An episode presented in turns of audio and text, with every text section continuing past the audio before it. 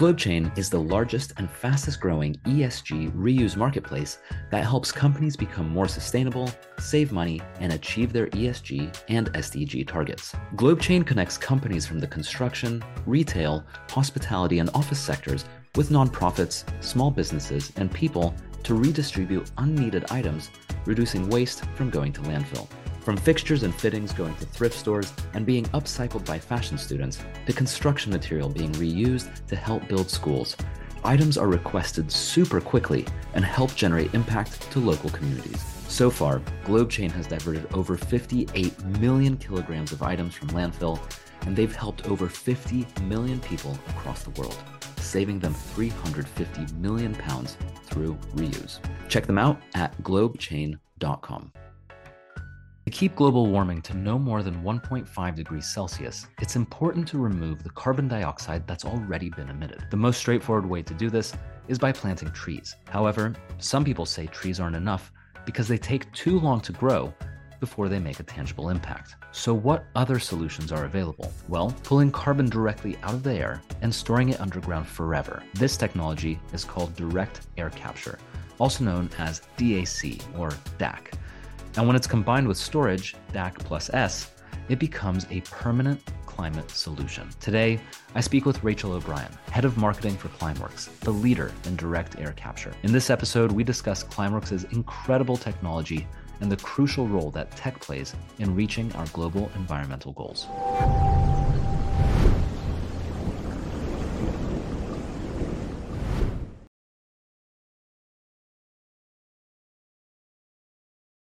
Hey, Rachel, thank you very much for joining. It's great to have you on the show. Thanks, Daniel. It's great to be here, and we love what you guys do, so looking forward to this chat. Well, thank you so much, and likewise, and I'm really looking forward to learning about what Climeworks is doing. And with that, just broadly speaking, kind of starting with sort of the quote unquote elevator pitch, if you will, what exactly is Climeworks? Great start. Well, I like to describe it as we are a company that is essentially trying to build a time machine to go back in time to when climate change and global warming weren't an existential threat to kind of the world we live in. What we do in order to kind of create that machine is we developed a technology called direct air capture for the permanent removal of CO2 from the air.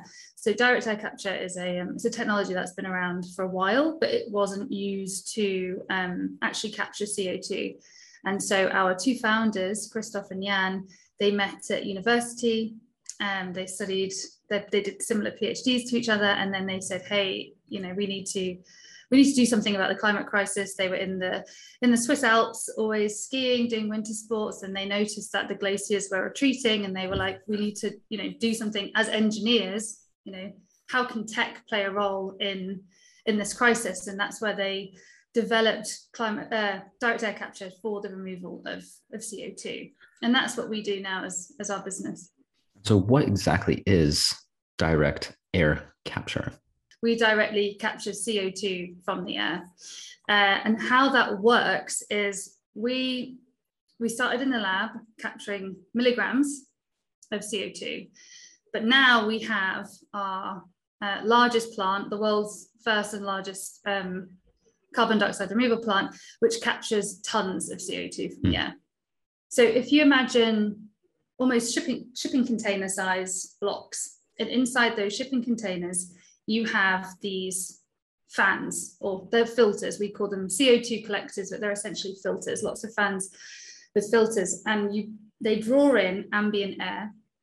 And then inside that fan is a filter. That filter has a very selective material, which CO2 sticks to. And then we remove the CO2 from the filter. It goes through a number of different processes. It's heated up and then cooled down, heated up and then cooled down. And then the CO2 is liquefied, and we pump the liquefied CO2 to our partners, CarbFix.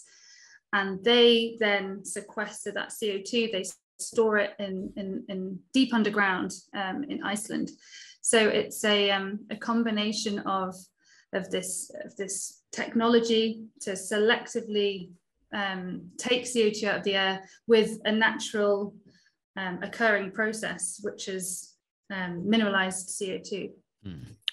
It's an absolutely incredible technology. And I think, well, liquefied CO2, is that a new technology to liquefy CO2, or is that something that is already being done?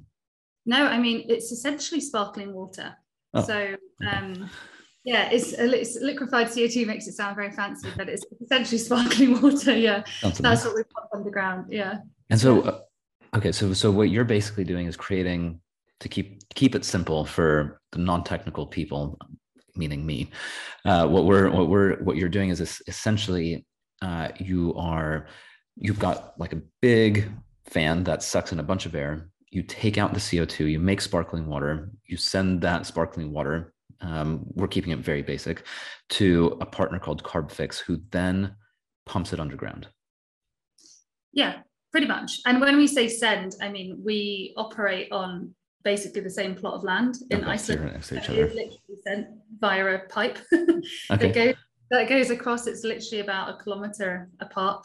And they have this fantastic technology where they discovered you can basically accelerate a natural occurring process, which I think a lot of people don't know already exists. So this isn't something that's brand new. This is, you know, CO2, you know, it's in the air, it mixes with rainwater, it goes into the ground, and then, you know, it's absorbed basically. And the great thing about Iceland is it's full of basalt rock. Mm-hmm. And so the CO2, the sparkling water, goes into the basalt rock, and basalt rock is very much like a hard sponge. It's very porous, and essentially the sparkling water goes into those holes, and then that rock becomes a new matter. It's calcite matter. And another great thing is, you know, it's so deep underground. It's up to, I think it's 800 meters to 2,000 meters underground. Wow. Which is, it's really deep. That's kind of two Eiffel Towers stacked on top of each other, which is pretty massive. And because it's a natural process, because it's so deep underground, it is permanent. So it doesn't come back up. You know, it's not like an earthquake would happen and then suddenly it would, you know, bubble up to the surface again. You know, it's not at risk of extreme weather events. So it will stay down there forever. Wow. And so you, when you pump this liquefied CO2 or sparkling water into underground, it stays as sparkling, or it just stays as this liquid material for forever? Or you said something about calcite. Yes, it solidifies. So the sparkling water essentially fills these holes within the basalt rock, and within 2 years it becomes solidified, and then you have a new rock. Pretty much. So it's basalt with these lovely, I say lovely, they look really cool because they're kind of like crystallized CO2, and they're like white calcite. It's really fantastic to see. It looks pretty incredible when you see it in real life. Yeah. Wow. I can't even imagine. I mean, that is very cool. And then, and you're saying that process is naturally occurring, and it's happening basically every time it rains. Yeah, I mean, it's essentially something that's already happening. I mean, when we think about where CO2 comes from and fossil fuels, I mean, it was all in the ground, and we've just been drilling it up. So there's this natural cycle that was happening, and, you know, due to human activities, we've just been like speeding up the extraction, but not putting it back. And essentially, what we're trying to do with CarbFix is putting what we took out back in the ground. By librations. Yeah. That's really cool. And I think that's a really good kind of segue to the next question of, you know, why is your technology or Climeworks technology so important at this specific point in time? Yeah, that's a great question. I mean, ideally we would have been doing this for decades already, but the technology wasn't kind of there or established. So what we have right now is, the first priority is reduction. So we will be the first to say, you know, reduce everything you can as much as possible, and then remove what you can't. And the reason we also say that is because, unfortunately, there is too much CO2 in the air. So even if we did stop like drastically stopped right now using fossil fuels, there's still too much legacy CO2 in the air, which is just there, and it's not going to be sequestered by carbon sinks and things like that because there's just too much. And actually the IPCC say that we need to remove up to 10 billion tons of CO2 every single year until 2050, which is an obscene amount, but it shows the magnitude of the problem. And so direct air capture, when combined with CO2 storage, that's a great option and complementary solution to other solutions out there in order to remove emissions. You know, we work with many different scientists and policymakers and things like that, and it's now really getting the attention it deserves. I think before it felt very sci-fi. I'm sure to some people it seems still. My grandpa talks about it on Saturday with him. He still thinks it's sci-fi, but it's really needed that time to kind of grow and build and become a solution that people believe in, a climate tech that people can get behind. We kind of see it as, you know, 10 years ago where solar and wind were, where, you know, the scientists were saying we need to do this, we need to, you know, make it appealing and also accessible to everyday people. And direct air capture needs to also do the same. And we're slowly getting there. Like we now have, we had a big funding round back in April. So that's really allowing us get to scale and to grow and to, you know, make a meaningful difference with the removal. But we still have way to go. And that's why we're trying really hard to kind of raise the awareness of direct air capture and of course, how we can all take climate action. And in terms of direct air capture, I mean, I suppose why direct air capture and not maybe other solutions? Yeah, that's a great question. So, I mean, again, we would always say, look, you know, we're not the only solution. We need all the solutions working together. But the unique thing about direct air capture is how efficient it is, and efficient meaning power, meaning land use. So if you took, for example, the amount of CO2 that we need to remove from the air from a land perspective, and you wanted to do that by planting trees, you would need the size of Europe or 2 times India in order to have enough space to have enough trees to remove CO2 over their lifetime. And with direct air capture and our particular structure and machines, which I said, you know, the shipping container format, so they're modular and they're stackable and very scalable, it's 1,000 times more efficient in terms of land usage. And that's land that's also needed for many other things like agriculture. I mean, there's, you know, cost of living and inflation and food prices and everything's going crazy. It's a more efficient technology. The other part of it is we're only powered by renewable energy, and we will only ever be powered by renewable energy. So the great thing about having our plant in Iceland is, you know, you've got geothermal energy everywhere. There's volcanoes, and, you know, so it's fantastic. Not only does it look fantastic, but it's also great for, you know, we're not kind of incurring any more CO2 emissions by using electricity from elsewhere. And it's permanent. So like I mentioned with the CO2 storage, with it becoming like it's an accelerated natural process, our solution means that you do store the CO2 forever. And the unfortunate thing with, you know, if you're only relying on planting trees and some of these other solutions is, first of all, trees need, you know, up to 100 years in order to sequester CO2 because they need time to grow, obviously. And then the other thing is, you know, ultimately extreme weather events are happening. They will become more frequent. And these natural-based solutions are more susceptible to those disasters. So keep planting trees, keep doing what you can, but we need direct air capture as well in order to have that permanent effect. So it's one of the options in sort of the climate change portfolio, or it's one of the tools in the tool belt, so to speak. Definitely. And that's, I think, the great thing with direct air capture and what we have at Climeworks is there's also an option to take personal commitment there. There's a lot of solutions out there which they're not available to the everyday person, which is why planting trees is obviously so popular as well, because you can plant a tree. It's like adopting an animal kind of mentality. But with direct air capture, with Climeworks, you can also take a subscription and you can pay every single month to remove, whether it's 1 kilogram, 5 kilograms, 100 kilograms a month, and we remove that CO2 for you. And you feel like you're also making that commitment, and you could do that as part of your own like personal portfolio, for example, or it could be that, you know, it's more to balance your lifestyle, it's to remove specific emissions related to transport. But I think the really cool thing about it is you can take climate action into your own hands.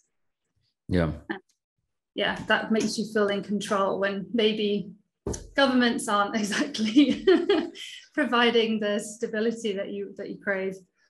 Yeah, I agree. I mean, one thing that I always think about and talk about on Sustainability Champions is the ability for individuals to be able to take action and take control of what they do. And of course we're all in this together, as you know, we're frequently reminded, and yes, it's true. But at the same time, we can't be so busy relying on other people to take action that we forget to take action ourselves. And so little things done by many people compounds, and it actually works. And we can talk more about how people can get personally involved with Climeworks a little later. But I think that is a big aspect, or a big attractor, at least from the point of view of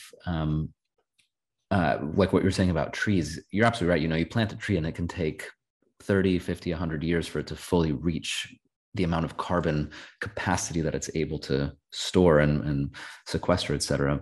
How quickly, if you have this figure on hand, in theory, would it take from, you know, if we compare that number of how long it takes for a tree to sequester carbon to how quickly it takes for a Climeworks plant to start sequestering, how much faster is it?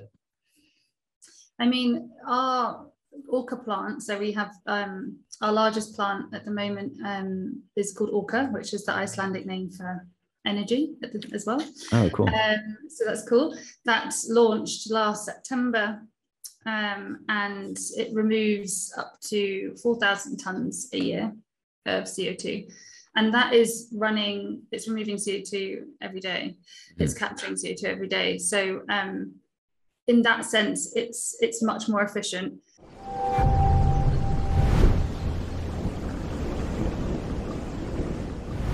And so you mentioned that you have, it sounds like you have more than one plant. So how many Climeworks plants are there? Well, at the moment, we have the one in Iceland, Orca, that is removing 4,000 tons of CO2 per year. Mm-hmm. And when we say removing, that's because we're also storing the CO2. Right. Perfect.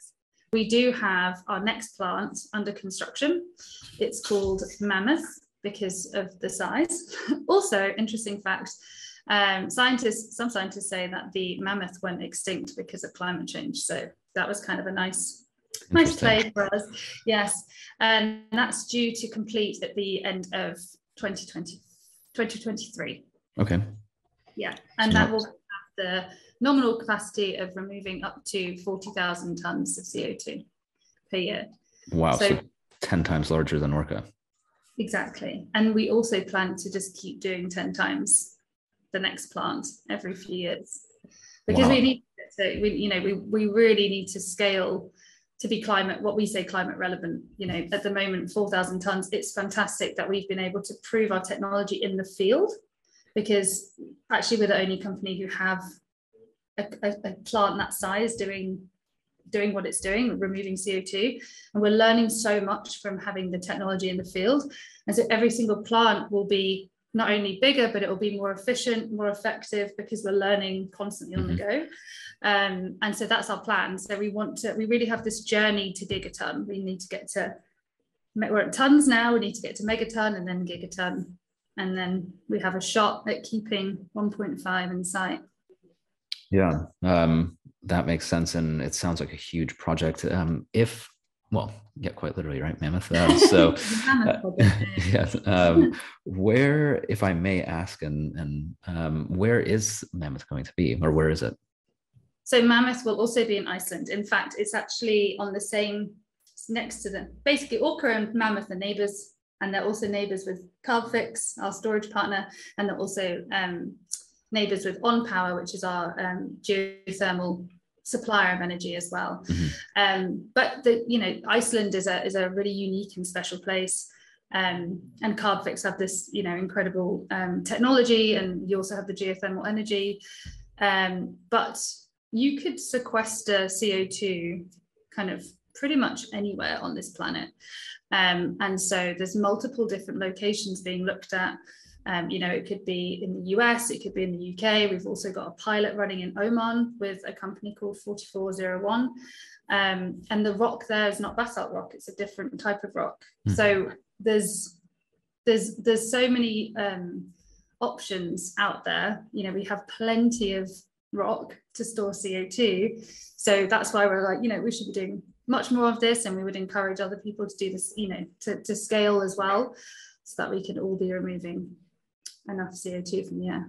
Yeah, and out of curiosity, does CarbFix need to also expand their capacity in order to meet this new, mammoth size amount of sparkling water that you're going to be sending their way?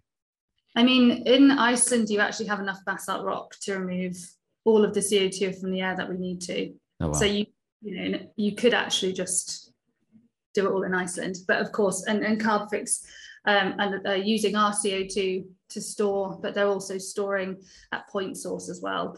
So they remove a power plant CO2, but what we're really focused on is removing the excess. So rather than keeping the level of CO2 the same, we really want to remove what's already been emitted. Mm-hmm.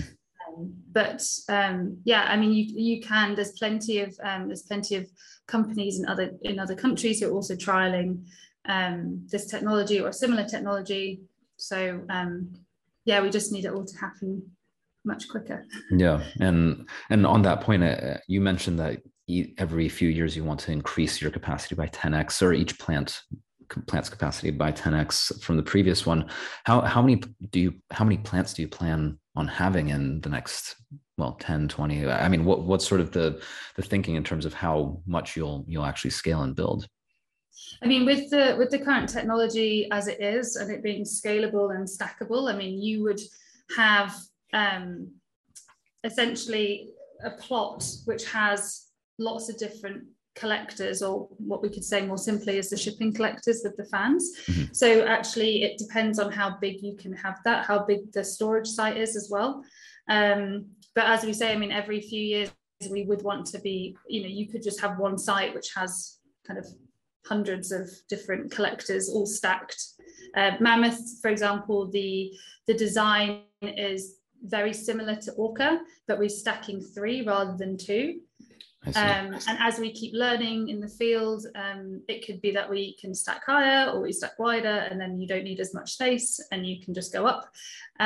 So it could be that, you have one every few years up until 2050, and then we see if we need any more, if we need to, I imagine we'd keep all of them kind of, or some of them running, at least keeping everything at bay. But hopefully that by that point, we've also drastically cut fossil fuels. Yeah, that's a. By then. Sorry, say it one more time. Ideally, by 2050, you might not need it Climeworks anymore. So. Yeah, no, that's actually one of my thinking, or one of my questions really is, what happens if we meet all of our climate targets and we don't need, or I suppose carbon targets and we don't need it? And it sounds like, you said we won't need Climeworks anymore. So, is there a contingent, like a plan in place if somehow we're able to completely remove or get away from all emissions, what happens then? Because I suppose we do need some carbon in the atmosphere, or CO2 in the atmosphere. Totally. And that is a question that comes up a lot, actually. Especially we get questions on some of our channels about, are you removing too much? We need it to live. Unfortunately, there is way too much in the air that will never be a problem. It would be if we were anywhere near close to getting to that problem, I think it wouldn't be a bad thing. It would be, oh my God, we've reversed climate change. You know, the world isn't on fire. Yeah. So I think it's a valid concern, because I think when people do their research, they start thinking, hey, we need CO2 to live and to breathe and animals and everything else. But yeah, I mean, 10 billion tons per year is obscene. Yeah, it's a lot. There's no way that we will be able to remove that until, you know, we get to gigaton capacity, which is going to take a number of years. I think another point is, you know, we really need everyone working together. Like we said, you know, whether it's lobbyists or whether it's, you know, individuals taking climate action, private sector, governments, etc. We really need to have everyone working together to get to that point, because we need to fund the scale up in order to get to gigaton. So at the moment, you know, we're removing 4,000 tons of CO2 a year. You know, in order to get to this gigaton, we really need everyone on board, really backing direct air capture as, you know, the number one kind of solution in climate tech to push in order to actually have that problem. So we've got time on our hands to get there. What about capturing? So you're actually capturing carbon dioxide. But when we think of greenhouse gases, and it can get a little bit confusing, because sometimes when we talk about CO2, we're referring frequently to all the greenhouse gases, but as a way to easily count, we talk about CO2e or CO2 equivalency or equivalent. But what about capturing something that's much more potent, like methane? Well, first of all, is that something Climeworks is thinking about? Is it something that you're even able to do at this point? Is it something that is worth pursuing? Kind of lots of questions, but yeah. Really good question. So, I mean, for us, the focus on CO2 is because of the effect it has on global warming, and CO2 itself is the biggest driver of climate change, and that's why we focus on CO2. Mm-hmm. Although recognize methane is totally potent, and we need to, you know, everyone also needs to consider reducing that. At the moment, we're not looking at methane. We are just looking at CO2. And I think, you know, with our technology that we've developed, it's super selective. So it really does just, it finds the CO2 molecule and it captures it. So if you imagine, so one molecule out of 2,500 is CO2. So it's like walking around in London or New York or whatever, and trying to find one person in a crowd of 2,500. Like, obviously that would be very difficult. And so our technology is so selective, and it's taken, you know, a number of years to get to that point where we can actually do it outside of the lab and do it at, you know, taking thousands. So I think, you know, methane would probably be a different direction in terms of technology, and how you remove it. But I'm sure there's very innovative startups and companies trying it or doing it at the moment. Yeah. It's kind of like you said, you know, we need all the solutions, and just thinking something like methane requires, it's so potent that it might be worth looking into, but it's probably even more challenging because CO2 is extremely common and everywhere, but methane is such a, it's so much less, there's just a lot less of it in the air. Exactly. It's much more challenging. And so, I mean, what are Climeworks' long-term goals, and what does it look like if we had fully adopt this technology and we're going all out, we are somehow meeting these 10 gigatons of reduction per year. What ideally does the future look like? So we look at the future as we see what the recommendations are from science, so from the IPCC and others, and we really have that 2050 goal in mind, which I think 2050 is thrown around quite a lot because, you know, countries and companies have this net zero, you know, pressure, and it's always, you know, it's 2030, 2035, 2050. So for us, it's very much we're focused on that 2050 mark and our journey to gigaton. So our journey to getting to that point where we have plants that are pulling copious amounts of CO2 from the air. But to get to that point, we actually have just had a couple of announcements. One was that we have just opened an entity in the US. So at the moment, we are head office in Zurich in Switzerland. We also have an entity in Cologne in Germany. And of course, we have a presence in Iceland. And so this is a huge step for us, actually, to go, right, we really want to, recognize that the US is a huge market for us, but also the landmass is very interesting. So, now we're sort of taking the steps to hire people from the US and to, really break some ground there. So that's really exciting. And then we've also just developed a methodology with our partners CarbFix in Iceland, which is a methodology which is to certify carbon dioxide removal via direct air capture and storage. And that's the direct air capture and storage is what we and CarbFix do. Of course, there's other carbon dioxide removal solutions.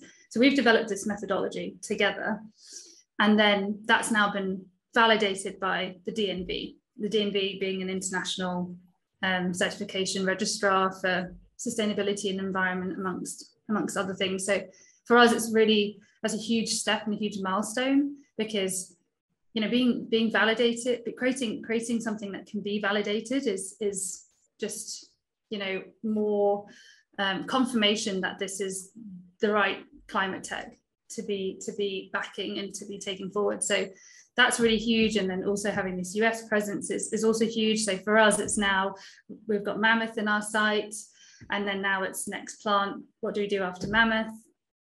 Where is Mammoth? Where's the next plant after Mammoth going to be? And how big is it going to be? And so it's very exciting, but it's a little bit under wraps, I think, at the moment after Mammoth.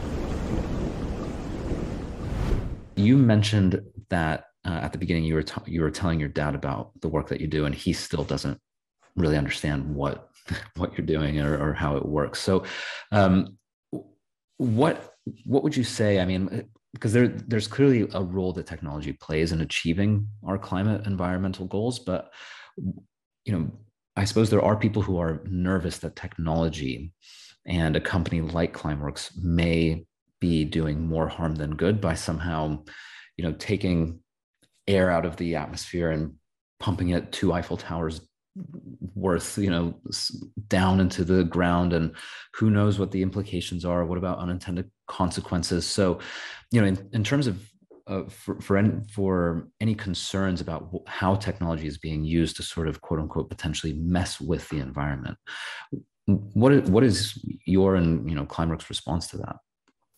So they're totally valid concerns as well. I think there's this fear sometimes, like you said, with the whole sci-fi thing, it's, tech's taking over, AI is going to suddenly dominate and we're all going to become slaves to these robots. So a totally valid concern. I think what we could say is, making sure that what we do does not negatively impact the world we live in. So the landscape, wildlife, agriculture, that's one of our top priorities.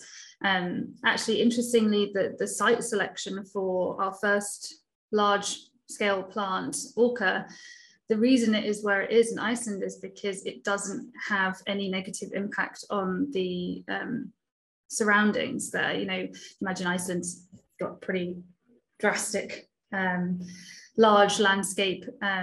There's not a huge amount of wildlife in certain areas, and so one of the reasons that we chose that location was because naturally you've got CarbFix there, and you've also got the geothermal, but also it's not disrupting the world we live in. And I think one way to view it is, sometimes you see in these towns and cities you have these really old buildings taken over by the natural world, so trees coming in, the roots taking over, but then you have these skyscrapers that go up. And I really like to think of Orca like that. It's this, you've got this like huge landscape around, and then you have this machine. Mm. And there's something really beautiful about the two of them being together and working in harmony, using geothermal energy, using the, you know, the ambient air. You know, you need a certain climate as well to be able to remove the CO2. And there's something really beautiful about that working together as opposed to it being harmful. I would also say, I mean, I think we would never say that technology is the only solution.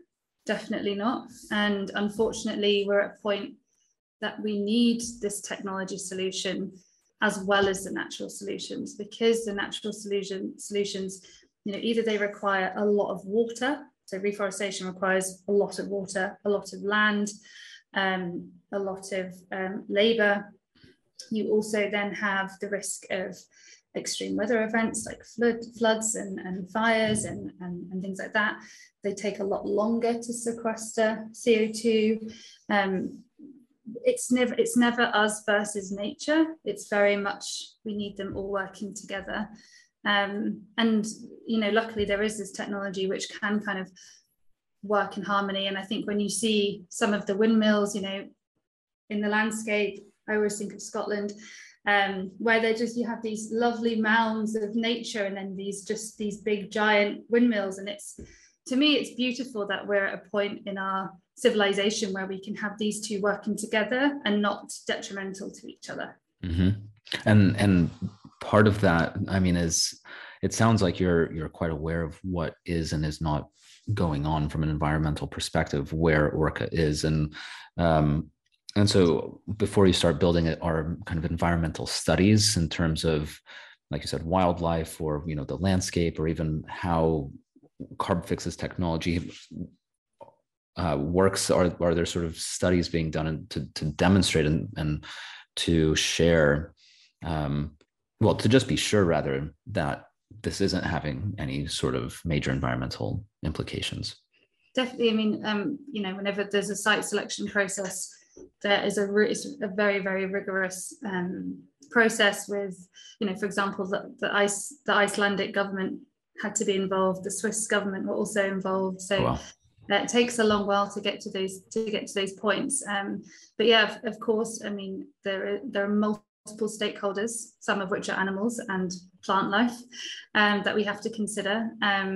And, you know, that's why a lot of people ask us, you know, why can't you just put one of these machines just, you know, where CO2 is emitted, or, you know, where we feel it's emitted, because it's, you know, we associate sometimes CO2 with pollution, and it's because it can disrupt the landscape that you're already in.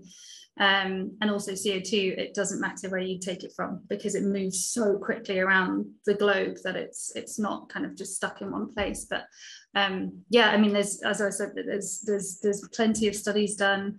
Fascinating. And yeah, I mean, I can understand why, based on that, it makes sense to build Mammoth next door to Orca, because all of that's already there. All you're doing is just building another version of it. Yeah, that makes sense. And we were talking about personal commitments earlier, and how what you're doing is interesting for individuals because they have a chance to really get involved. So what do you mean by getting involved? So we really like to take the opinion that climate action is for everyone.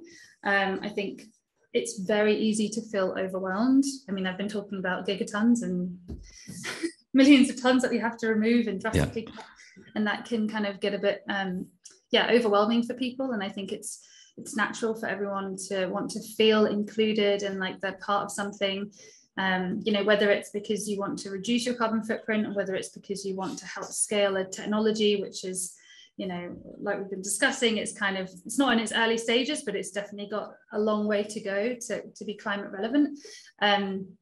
What we provide is as a service where you can basically sign up for as long as you want. You can do a month, you can do just a one-off payment. Maybe it's because you had to make a journey and you want to remove the emissions of that journey. You could just do that in one go. You know, you could also buy a gift for someone of carbon dioxide removal. I actually like to do that for my family members. It's perfect because it's also a gift which educates people. It's also a gift which is like possibly one of the most sustainable things you can ever give. Mm-hmm. And it's also really cool because it's for some people they're really hard to buy for, and this is really unique. So there's that element, but I mean, really it's that individual commitment and choice and feeling like you're part of a movement. And we have this great community. We have, I think, nearly 16,000 climate pioneers. That's what we call them because they are climate pioneers. And they are choosing to remove CO2, to support Climeworks and to also, make themselves feel like they're part of this journey with us. They're taking climate action themselves. And you can do whatever suits your lifestyle, and feel like you're making a difference. Yeah, super cool. And we kind of touched on this earlier, but why do you believe, and why does Climeworks believe that we need that individual contribution? Why can't we just really say, well, let's leave it to governments and big businesses. They're the ones that got us into this mess, so they should get us out of it, kind of a thing. Yeah, very good point. It's a feeling amongst most of us. The carbon market at the moment is, the carbon removal market is voluntary at the moment. There isn't a compliance carbon market. It's not like wind and solar yet. And for us, it's two things. It's A, people taking part in order to actually help us scale the technology, remove big chunks of CO2 from the air. And then the other side is, there is power in people. The more people that sign up, doesn't matter if it's $1 a month, $10 a month, whatever it is, there is real power in people coming together and creating a mission and a movement. And that is really powerful to policymakers, big businesses. If it's you're an employee of a company and you have a voice and you get to say to your, whether it's your MD or your CEO or chief sustainability officer, every little helps and every voice should be heard. And the more people that band together and support us, the more we can scale the technology, but also the more that people will start to notice and want to, realize that this is something that we need to do, and it needs to be on the same level as solar and wind. Mm-hmm. That makes sense. And for anyone who's interested in learning more about Climeworks and getting involved, and either Christmas will be coming around any minute now, as these things happen. Yeah. For gifts or anything like this, where is the best place for people to learn more and potentially get involved? Yeah, so you could go to climeworks.com. That is where we live, and on there you have many options to learn about the technology, learn about our different partners, our customers. You can also read testimonials from our climate pioneers, and on there you can also remove CO2. So we have a number of different options. Like I mentioned, you can either create an action plan where you subscribe monthly, or you can give a gift, or you can just make a one-off purchase if that suits better, your choice.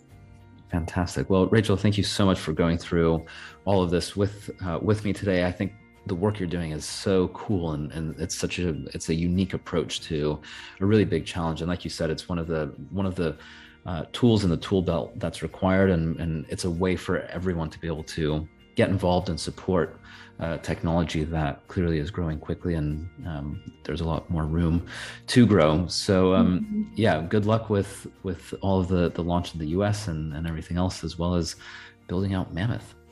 Thank you very much. Yeah, pleasure. And thanks again for your time. Thank you.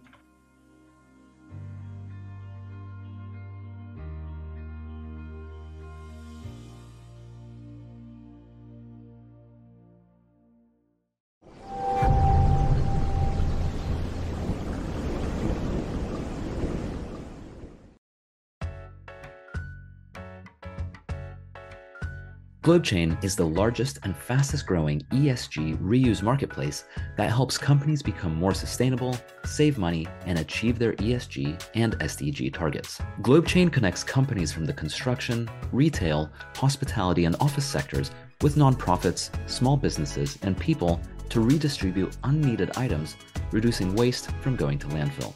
From fixtures and fittings going to thrift stores and being upcycled by fashion students, to construction material being reused to help build schools, items are requested super quickly and help generate impact to local communities. So far, Globechain has diverted over 58 million kilograms of items from landfill, and they've helped over 50 million people across the world, saving them 350 million pounds through reuse. Check them out at globechain.com.